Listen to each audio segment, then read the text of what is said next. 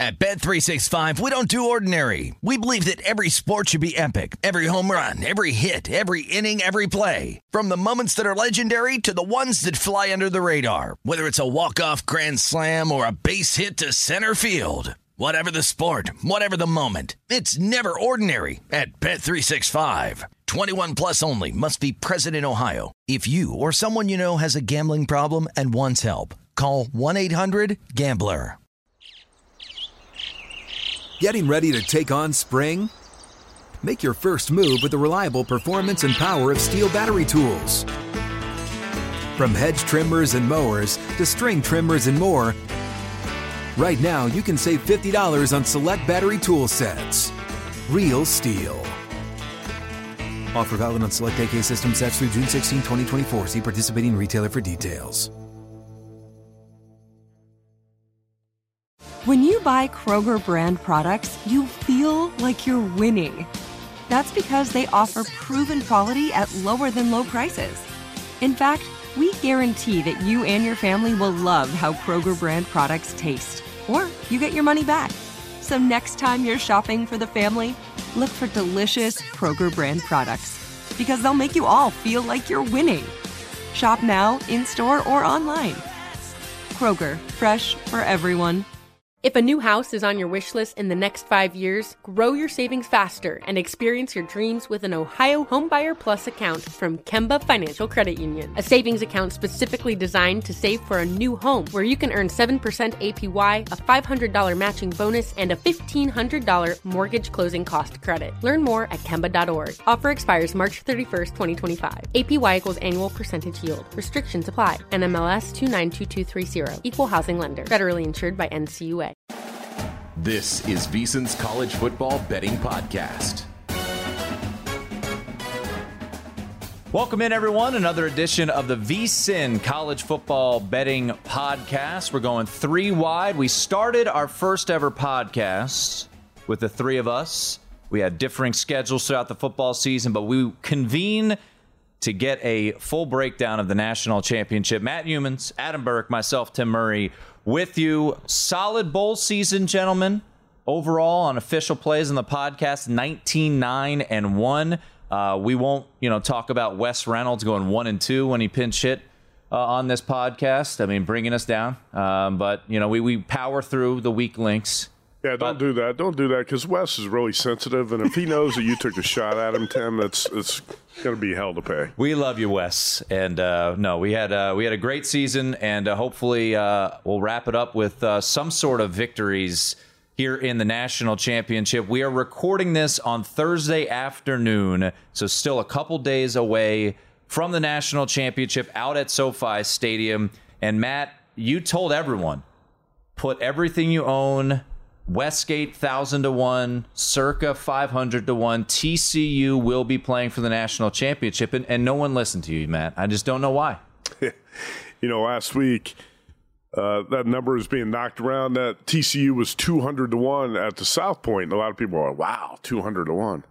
Well, like you mentioned, Tim, it was five hundred at the Westgate, a thousand at Circa, I think it's flip flops or whatever. Yeah, yeah. but still available out there. As you can tell, I didn't bet it at either place, and um, I never considered TCU, which was picked to finish seventh uh, by some in the uh, preseason Big 12 poll.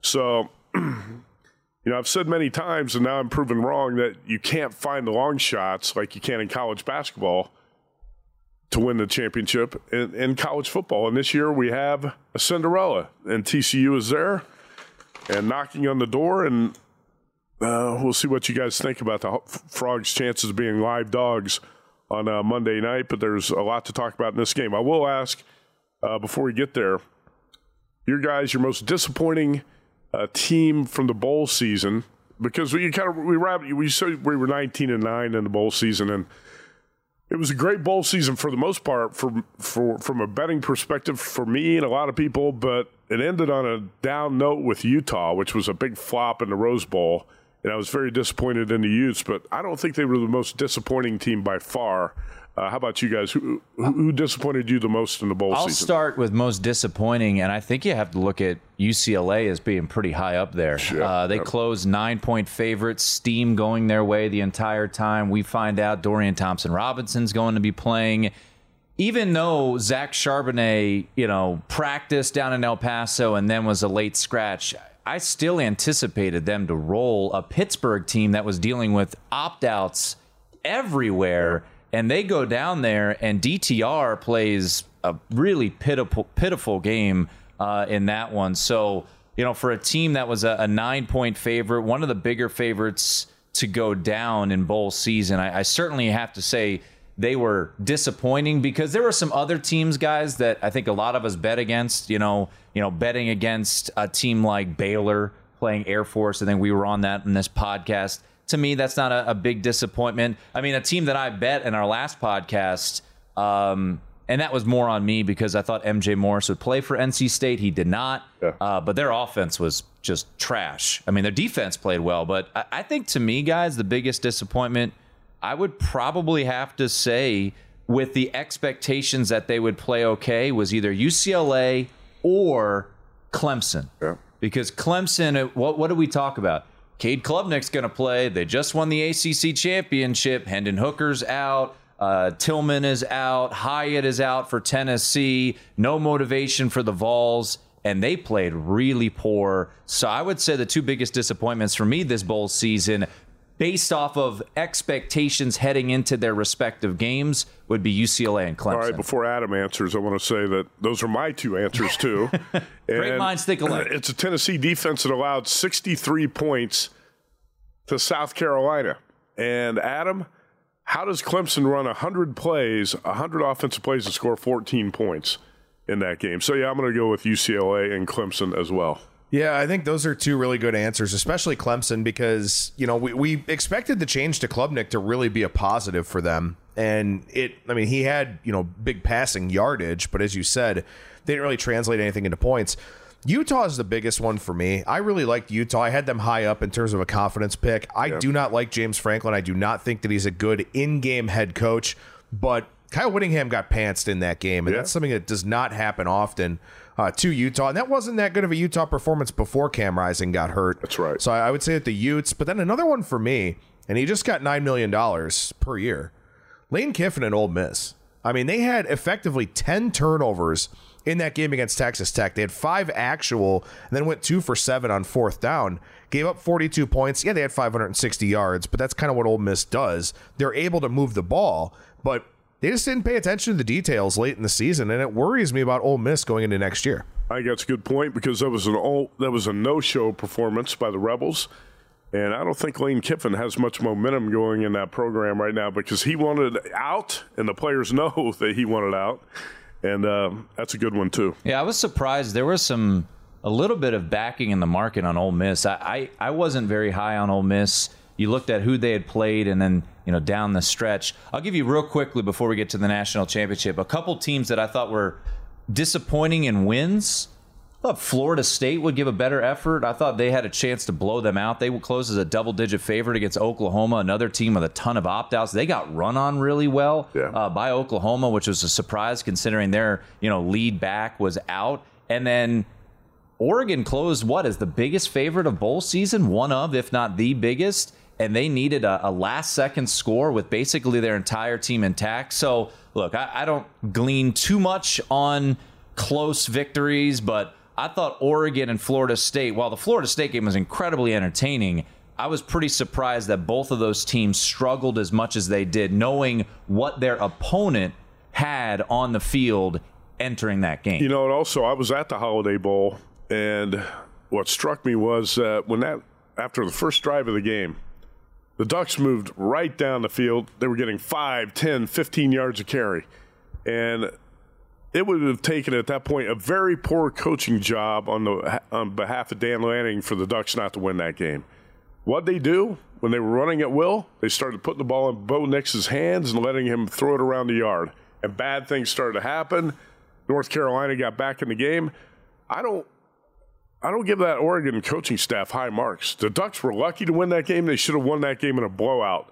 Uh, by the way, okay, I don't want to be negative about everything. Go ahead, Adam. I want to ask real quick about the Sugar Bowl because you know a lot of us kind of expected Bryce Young and Will Anderson not to play. They wind up playing, and Alabama looked really, really good in that game. Had over nine yards per play. Kansas State could not get any early down success defensively. Bryce Young threw for 321 yards and five touchdowns on 15 completions. yeah.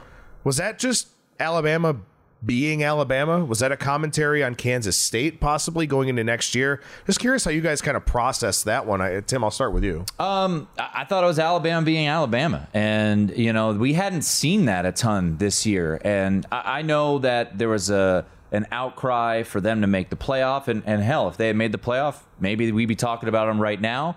I didn't think they deserved to make the playoff. I thought they had a lot of issues all season long. But for them to go in and dominate in the way that they did, especially down 10 to nothing, you could have seen eh, some other teams that don't have the, you know, the culture or the tradition that Alabama has. Down 10 nothing, you've got the number 1 overall pick likely in Bryce Young, you've got Will Anderson, you've got Jahmyr Gibbs. You could have just seen them pack it in and say, "All right, forget this. We tried, we're out." And that wasn't the case. So, you know, I'm always going to be a high, you know, believer in Kansas State and that program with Chris, Chris Klieman.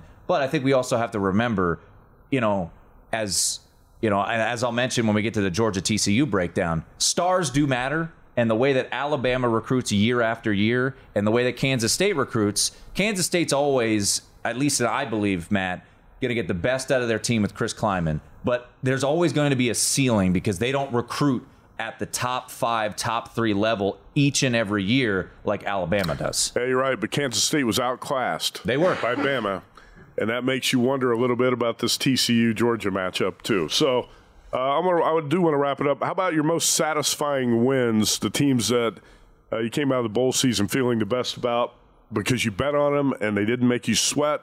I'm going to go with Fresno State. Yep. How about Air Force, Yep. Washington? A little sweat early. Texas. A little Yeah, sweat early. Had, but- had to sweat that one a little bit, but Washington, Yep. as a dog, wins out right in the Alamo. And uh, I'm going to wrap it up with uh, as a handicapper, I was very satisfied with the Ohio State performance because I had to kind of really talk myself into the Buckeyes in that game, and I th- thought I handicapped it pretty well. Buckeyes let Georgia off the hook. They blew the game. I'll uh, I'll go before uh, you know because Adam's still kind of mourning that loss uh, there for his Buckeyes. But you know it's funny, Matt, when we did the last podcast, you sent in your plays, and Ohio State was one of them, and, and I had kind of started to turn the corner. And then during that podcast, I went back and listened to it, and I, I didn't give it out because you were giving it out. Um, but I, I, I bet that game, so I, I was very satisfied with the way that one played uh, played out there. Um, you know, we had some similar plays. Fresno State being one of them. You know, um, being at uh, the Vegas Bowl, I played the under Oregon State, Florida. That was a, a nice one. And then uh, one that was uh, two that were no sweats that I gave out on the podcast, in addition to the ones you mentioned. Duke, I thought I really handicapped that one well. I knew that team was going to be incredibly motivated. They were, and uh, they they were the they were the better team. It rarely do you get a Power Five team more interested than a Group of Five team, but that was absolutely the case at the Military Bowl. And then Texas Tech, you know, um, I got a little bit worried that line started to go the other way, so I, I got a little spooked there because I gave it out in the podcast, but they were the right side the whole way. So. Uh, there were a handful, um, you know, like you mentioned, Air Force. I think a lot of us, you know, at the network, we had it on the podcast. That was an easy winner. Uh, the Fresno State game, no doubt. Once again, group of five versus power five, motivation, Jake Haener final game, all of that. And then, you know, you mentioned a team that might excite you going into next year.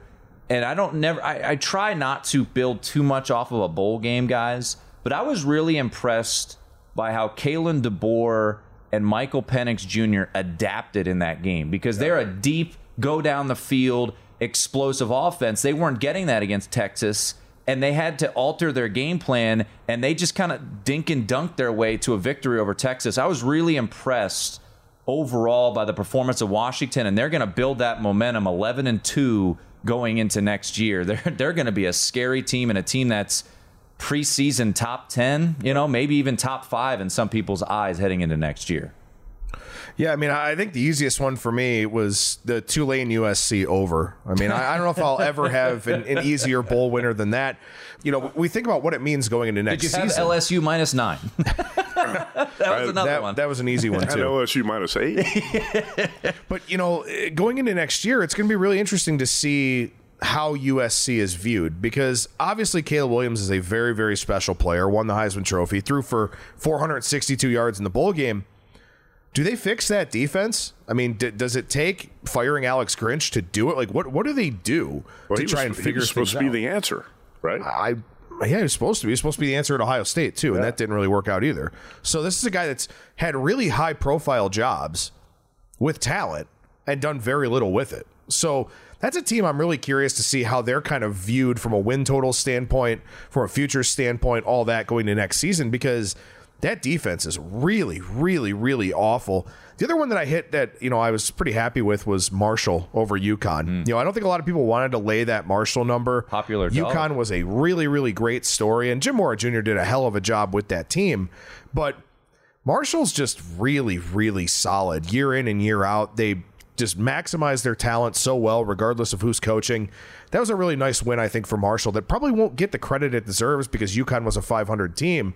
But UConn, as you mentioned, Tim, was a very trendy team that came up short, and Marshall covered a big number there. Good. Matt, you didn't mention. Good shout out to the Thundering Herd. By the way, my uncle is a graduate of the Marshall Medical School. Really? Oh, yeah. Uh, you also didn't mention, Matt, huh? your, your easiest winner of bowl season Kansas plus three. Oh yeah, so, Tim. I was at the Holiday Bowl that I'm night. I'm texted Matt because I knew he was at the game. I'm like, "Oh my God, are you seeing this?" He's like, "What the hell are you talking about?" I had no idea what's going on in that game. I'm glad I wasn't watching it. Uh, yeah, a, that was a no sweat winner. Well, it was uh, all in all very good bowl season. Thanks to everyone who has listened. I do uh, want to Tim real quick follow yeah. up on Adam's point yeah. because USC is going to be a hot topic going into next sure. season. How do you pile up about 600 yards, never punt, and lose a game. And the defense is going to be a big issue. Also, as Caleb Williams comes back as a Heisman winner, a lot of times that doesn't work out so well for a guy. Uh, it didn't work out so well for Bryce Young this year. He won the Heisman, came back, didn't have as good a year. Is Caleb, Caleb Williams going to have uh, a worse year than he had this year? I think it's possible. Also, with all that NIL money is USC becoming a little bit too much of a, a professional type of program where a, kind of a soft, a soft culture develops. I think that's going to be something that really interesting to watch as college football changes, where you get some players making a lot of money and other players making very little or no mm-hmm. money. And there's going to be a divide in the locker room, and I think USC is going to be one of those programs you have to watch because it really blew up at Texas A&M. Well, and when you look at how that game played out, too, you know, we talk about the talent disparity between Alabama and Kansas State as an example. Tulane is not recruiting on the same level that USC is. And I know that USC has fallen down the recruiting rankings the last few years, but Tulane hung 46 points on a defense that at least has a bunch of three and four star kids. So, what what is the answer for mm-hmm. USC here? And and I think uh, this is a huge rabbit hole to go down. Obviously, we don't need to do it, but as USC transitions into the Big Ten, you know, what happens with them defensively there? Where if they're in the West and the, the divisions are kind of the same as they currently are, the West is pretty bad in the Big Ten, but they're going to have to play more physical types of teams. Sure. And I don't know how they're going to be able to stack up with that. So uh, the USC program is is in a really interesting spot right now where I don't know if we can, you know, be fortune tellers and, and kind of figure this thing out. But I at least know that for next year, there are more than enough concerns for me to not have any piece of this team to win the title, win anything going into next year. Look, I never, I didn't think they would win. You know, go over their win total. I thought it was overinflated. Uh, they got there, but when people started talking national championship and, and all of that nonsense, I, I felt like if they had gotten into the playoff, we would not have had the two classics that we had on New Year's Eve. I think they would have got absolutely run off the field. Maybe they would have, a la Oklahoma in some playoffs, you know, found a way to get a backdoor cover. You know, we will uh, we will see how next year plays out uh, for the USC Trojans. But what we do know, guys, is that Georgia will be going for its second consecutive national championship. What we will see on Monday night. Let's see if we can end the year on a winner it's been a good year. Hopefully, we can finish on top. Um, right now, as we record this, once again, just a reminder I always like to timestamp things because people may listen to this at different times. It is Thursday, January 5th. We are still a couple days away uh, from uh, from this game taking place. So uh, some staying power in this one. Uh, the consensus number is Georgia minus 12 and a half. Some 12s out there. It opened 13 and a half. A total of 63. Where we sit right now at circa, it was 13 earlier on Thursday. Got back down to 12. It's kind of been hanging around there. Open 13 and a half. I don't recall seeing. I guess there was a 14 there for a moment on New Year's Eve when this game opened. Um, some of the look ahead lines, guys, for this game. I believe DraftKings had some look ahead lines uh, that you could have bet on. I don't know what the limits were, but you were in the 16 to 17 range for Georgia being a favorite over TCU. So about a four and a half, five point move. Now I've got plenty of thoughts on this game. We'll kind of go down the line. Uh, we'll start with uh, we'll start with the total. Adam, anything intrigue you with the total uh, in this game? Well, I think the total is kind of fascinating because I, I, saw, I believe it was John Murray over at the Westgate say maybe we got caught up in the moment a little bit, posting this total at 64. Initial money hit the under, dropped it down to about 61 and a half, and now it's back up to primarily 63 in the marketplace. And I thought it was really intriguing that, you know, Kirby Smart, after the win over Ohio State, talked about the high scoring nature of the playoff games and how he felt like his team needed to go out there and put up a number because you know look when, when you have this type of format and and you have you know these polls and the playoff committee and all that you want the sexiest teams possible and generally speaking those are going to be teams that put up a lot of points so kirby smart kind of alluded to that in his press conference after beating ohio state and said you know well we knew it was going to be a high scoring game these games just are and when you look at this one, I think it's going to be really hard to talk yourself into making an under bet here. I mean, Ohio State moved the ball on Georgia. TCU's offense is not exactly like Ohio State's, but it's a dual threat type of offense. Duggan's a much better runner than Stroud. They have tons of speed. Georgia got exposed a little bit by the Buckeyes. And then Georgia, of course, I mean, they're explosive plays all over the field against the Buckeyes. TCU's 335 defense will give up explosive plays, also create their own, as we saw with the two pick sixes. I just think it's really difficult to find a way to talk yourself into an under in this game. And maybe it comes through, but I will not have an under ticket in this one. The Georgia defense has allowed 850 passing yards in the past two games. Yeah. That's to LSU and uh, Ohio State, obviously. 549 total yards to LSU, 467 to Ohio State. It's too easy to see this game becoming a, uh, a track meet for me to play under. So I, I would echo the thoughts, Adam. I always like to look under first in this game, I'm not going to uh, I'm not going to play the total. Interesting note. Um, Real quick, I, I yeah. think something with regards to the total, and and the big thing about the semifinals was explosive plays, right? So TCU, 6.4 yards per carry on the Michigan defense, 225 passing yards on just 14 completions. And then Stetson Bennett almost threw for 400 yards with 23 completions against Ohio State. You cannot take an under in a game where we could have several plays of 30, 40, 50 plus yards. Mm-hmm. So here's an interesting note that was uh, pointed out. CFB Film Room tweeted this out, said Georgia's defense, to Matt's point, ranks 80th in completion percentage allowed on throws 15 yards or more downfield. However, if you dive into it, and Stats O War tweeted this out, 63% of those attempts came against Georgia when they were down or up by at least two scores. So the numbers could be a bit misleading. However, Ohio State was able to do whatever they wanted against them throughout the game. My question to you guys, and why ultimately I will be on Georgia in this game. Ohio State, and Adam, you know this, and, and Matt, you do too as well. They've been recruiting on the same level as Georgia year after year. You just look at, you know, rankings in in in in these classes. You know, Georgia last three classes, three, four, one. I mean, they have been recruiting at an elite level. So yes, Jaxon Smith-Njigba goes out with an injury, is unavailable. But then Marvin Harrison Jr., who is, you know, I think number two on Bruce Feldman's preseason freaks list, is a true sophomore emerges, another five star guy, TCU has a really big time receiver in Quentin Johnston, obviously. He's going to go first round in the draft.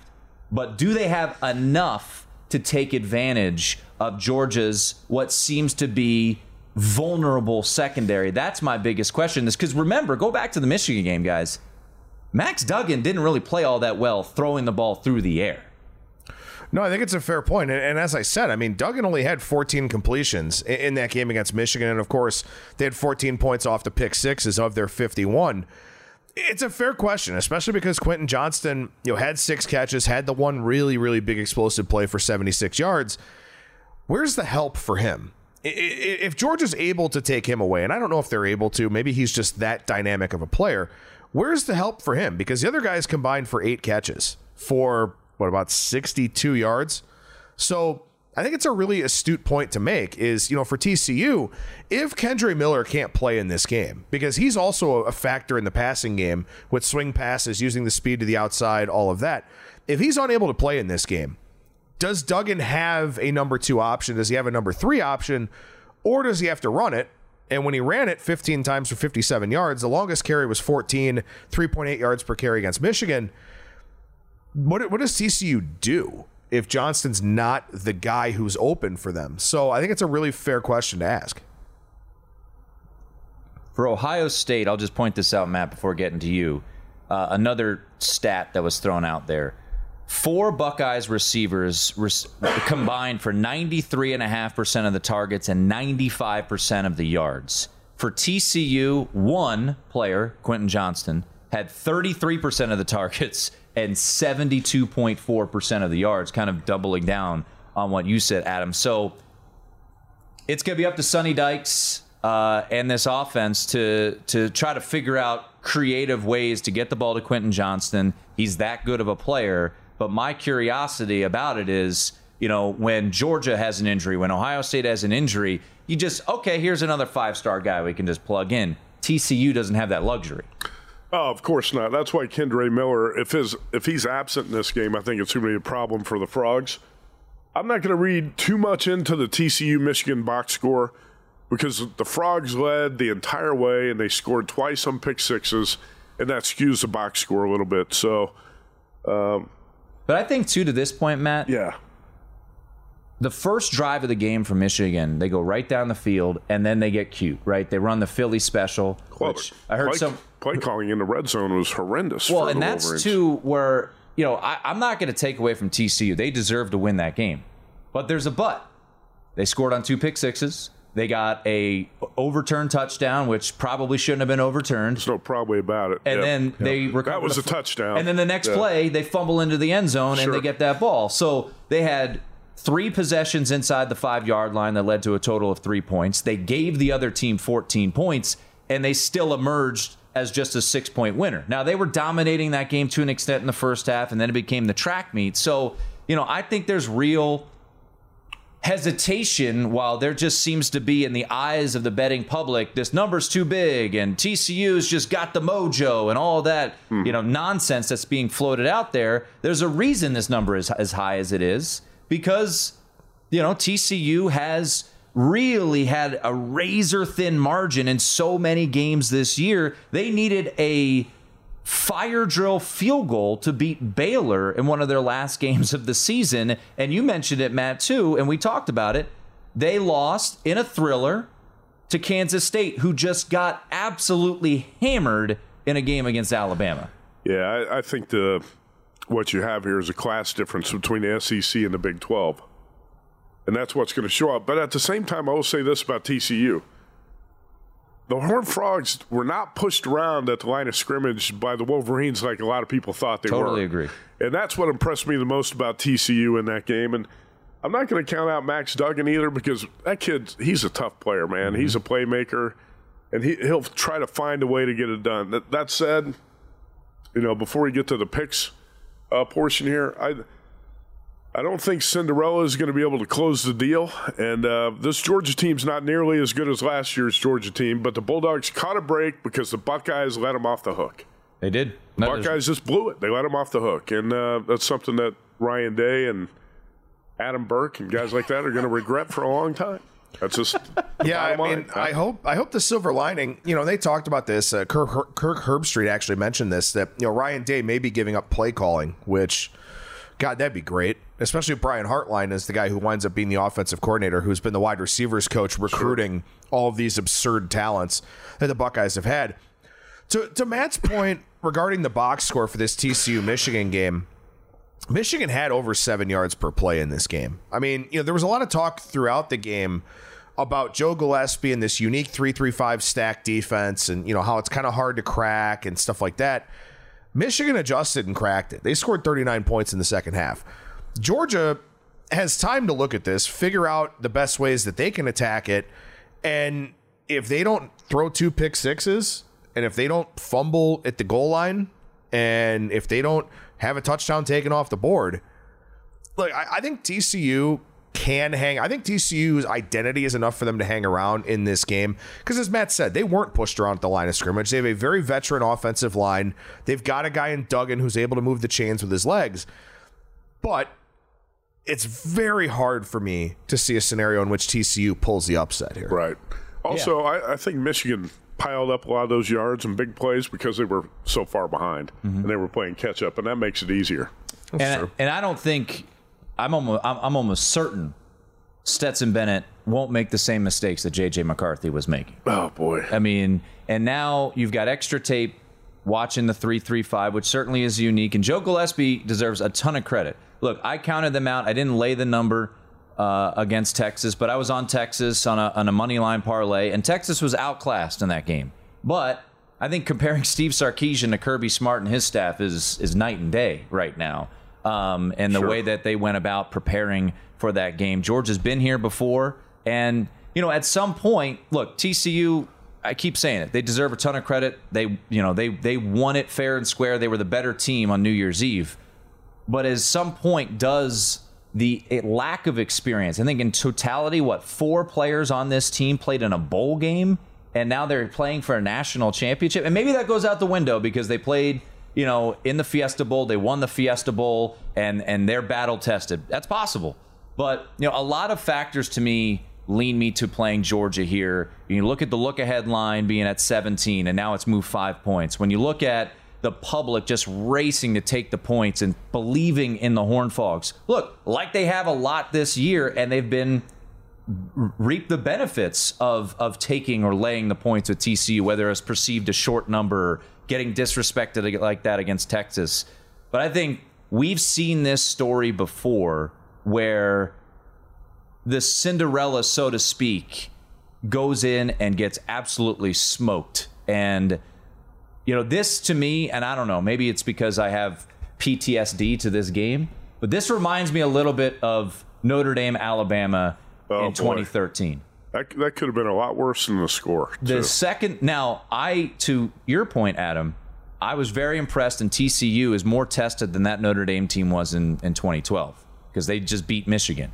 However, everybody thought that number was way too high. That number was inflated. It wasn't. It could have been a lot higher. It should have been higher. Notre Dame was lucky to only lose by 28 that day. So I'm going to lay the 12 here uh, with Georgia. I recognize the back door certainly could be open. Uh, I saw a stat. I think the, you know, what was it? The Ohio State uh, Miami national championship was the biggest spread that we've seen in a national championship game. And of course, Ohio State won that game in overtime. So, look, it's possible. It's possible that the, the public is going to be celebrating, you know, taking it and, and yelling at me saying it's too many points. But I think at the end of the day, when you look at recruiting classes for TCU that ranked 45, 54, 23, and 32 versus 3, 4, 1, and 2, I think ultimately the cream rises to the top. And look, think back to the Tennessee game.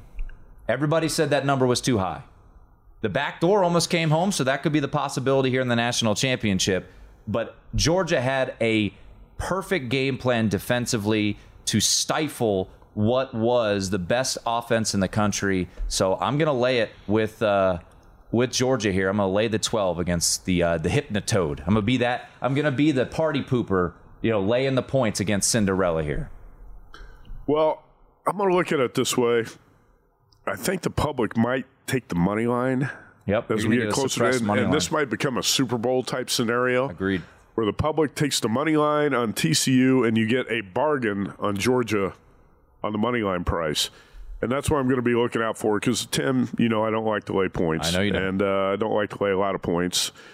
And you're still laying double digits here, but you might get a bargain on the money line, and that's how I might bet Georgia here. So let me ask you this: just right now, the cheapest money line I see is around minus four twenty five. Our friends at the South Point have it on Thursday. There's some four thirties out there, but that's something I've been hearing all week, right? And, and Matt, you talk to more odds makers than I do.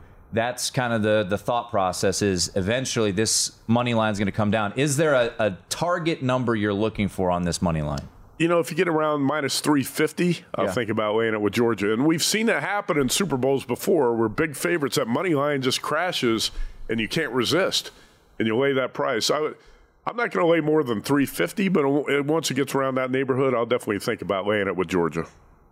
Yeah, I think Matt's on the right track. If if you find a, a cheap ish and, and minus three, calling minus three fifty cheap, It's not probably really going to be strange to a lot of people. But in the context of this game, where I think Georgia could win by a ton, I think Georgia could win by seven or ten points. I just think Georgia wins. Mm-hmm. So in that respect, it definitely makes some sense. But again, you know, you think about it's it's not as celebrated, I guess, as it was a few years ago, especially now, kind of in the in the legal sports betting environment. But there are a lot of props and things available for this type of game. A lot of player props are going to be out there. I want to know if Kendre Miller is going to play. I think that has a significant impact on TCU's offensive game plan. If we get some more clarity on that, that's going to open up some different things from a prop betting standpoint. So to me, I'm kind of looking to play some of the derivative and some of the prop markets on this game. You know, maybe find a Georgia team total over something like that. Um, you know, again, we're doing this what four days in advance of the game too. Yep. So if you force me to take something in a traditional sense, side or total, it would be the over 63, 62 and a half. But for right now, I think I'm waiting on a depressed money line price on Georgia and then also some of the other prop betting options that'll be available. Well, as always, make sure to check out vsin.com. Adam, Matt, myself will all have some sort of write up on the website regarding this game when the prop markets start to pop out. Uh, certainly a bigger uh, portfolio of prop bets for a college game than, than we're ever used to because it is a standalone in a national championship, such a high profile game. So we will see how this all plays out. Georgia laying 12, 12 and a half. Uh, maybe it goes down. I'll ask you this, guys, before we, we run. So officially for the podcast, I'll lay the 12 with uh, with Georgia here. But do you think this thing drops? Because I, I imagine there are groups out there. Because my feel, and, and you guys could disagree, is that sharp money hasn't really been shown yet. I, I think it's waiting until this thing hits a number and they're ready to pounce. Maybe they got a cheap 14 and that's where they got it. But I think, you know, the volume is moving this number down, not through any key numbers. Do we get anywhere close to 11? I think that's probably where where the strike point is for some sharp groups out there. I would imagine on Georgia. I could see that. I could see that happening. I mean, you got to also take into account that the public's not going to get involved in this game until the day before, probably. right. You know, you're betting the NFL on Sunday, and then you got this championship game on Monday, so uh, you're not going to see an influx of uh, public money until late. I, I could see the number crashing to 11. I think that's as low as it gets. Yeah, I, I agree with Matt. If it goes down, I think 11 is kind of the stopping point. I would have it prior to the bowl season. If we take out what happened in the semifinals, I'd have had Georgia minus 14 and a half. So I think that there's still a chance that there will be some people that wait around on this game, whether it's the money line price that Matt talked about, or wait for this to go down to 11 and a half, 11, and then take Georgia. I, I do think that I'm not going to call it a pros versus Joe's game because I, I hate when we simplify things like that. But I, I do think that there will be a significant amount of respected money on Georgia by the time this game kicks off. I agree. And I think this number will rise, might not get back to 14, but I think it ends in that 12 and a half, 13 range. That would be my guess. I think there's going to be, like we saw a lot during the bowl season, a lot of late action uh, here on the favorite. So we will see how it plays out. Georgia TCU. Thanks as always to listening to the VSIN College Football Betting Podcast. Like I mentioned, head to vsin.com for tons of written content on the national championship. For Matt Youmans and Adam Burke, I'm Tim Murray. Enjoy the game. At Bet365, we don't do ordinary. We believe that every sport should be epic. Every home run, every hit, every inning, every play. From the moments that are legendary to the ones that fly under the radar. Whether it's a walk-off grand slam or a base hit to center field. Whatever the sport, whatever the moment. It's never ordinary at Bet365. 21 plus only must be present in Ohio. If you or someone you know has a gambling problem and wants help, call 1-800-GAMBLER. If a new house is on your wish list in the next five years, grow your savings faster and experience your dreams with an Ohio Homebuyer Plus account from Kemba Financial Credit Union. A savings account specifically designed to save for a new home where you can earn 7% APY, a $500 matching bonus, and a $1,500 mortgage closing cost credit. Learn more at Kemba.org. Offer expires March 31st, 2025. APY equals annual percentage yield. Restrictions apply. NMLS 292230. Equal housing lender. Federally insured by NCUA. Live Nation presents Concert Week. Now through May 14th, get $25 tickets to over 5,000 shows. That's up to 75% off a summer full of your favorite artists like 21 Savage, Alanis Morissette, Cage the Elephant, Celeste Barber, Dierks Bentley, Feid, Hootie and the Blowfish, Janet Jackson, Kidz Bop Kids, Meghan Trainor, Peso Pluma, Sarah McLachlan. Get tickets to more than 5,000 summer shows for just $25. Until now through May 14th. Visit LiveNation.com slash Concert Week to learn more and plan your summer with Sean Paul, Sum 41, 30 Seconds to Mars, oh, and Two Door Cinema Club. Judy was boring. Hello. Then Judy discovered ChumbaCasino.com. It's my little escape. Now Judy's the life of the party. Oh, baby, mama's bringing home the bacon. Whoa, take it easy, Judy. The Chumba life is for everybody. So go to ChumbaCasino.com and play over 100 casino-style games. Join today and play for free for your chance to redeem some serious prizes. ChumbaCasino.com. No purchase necessary. Void where prohibited by law. 18 plus terms and conditions apply. See website for details.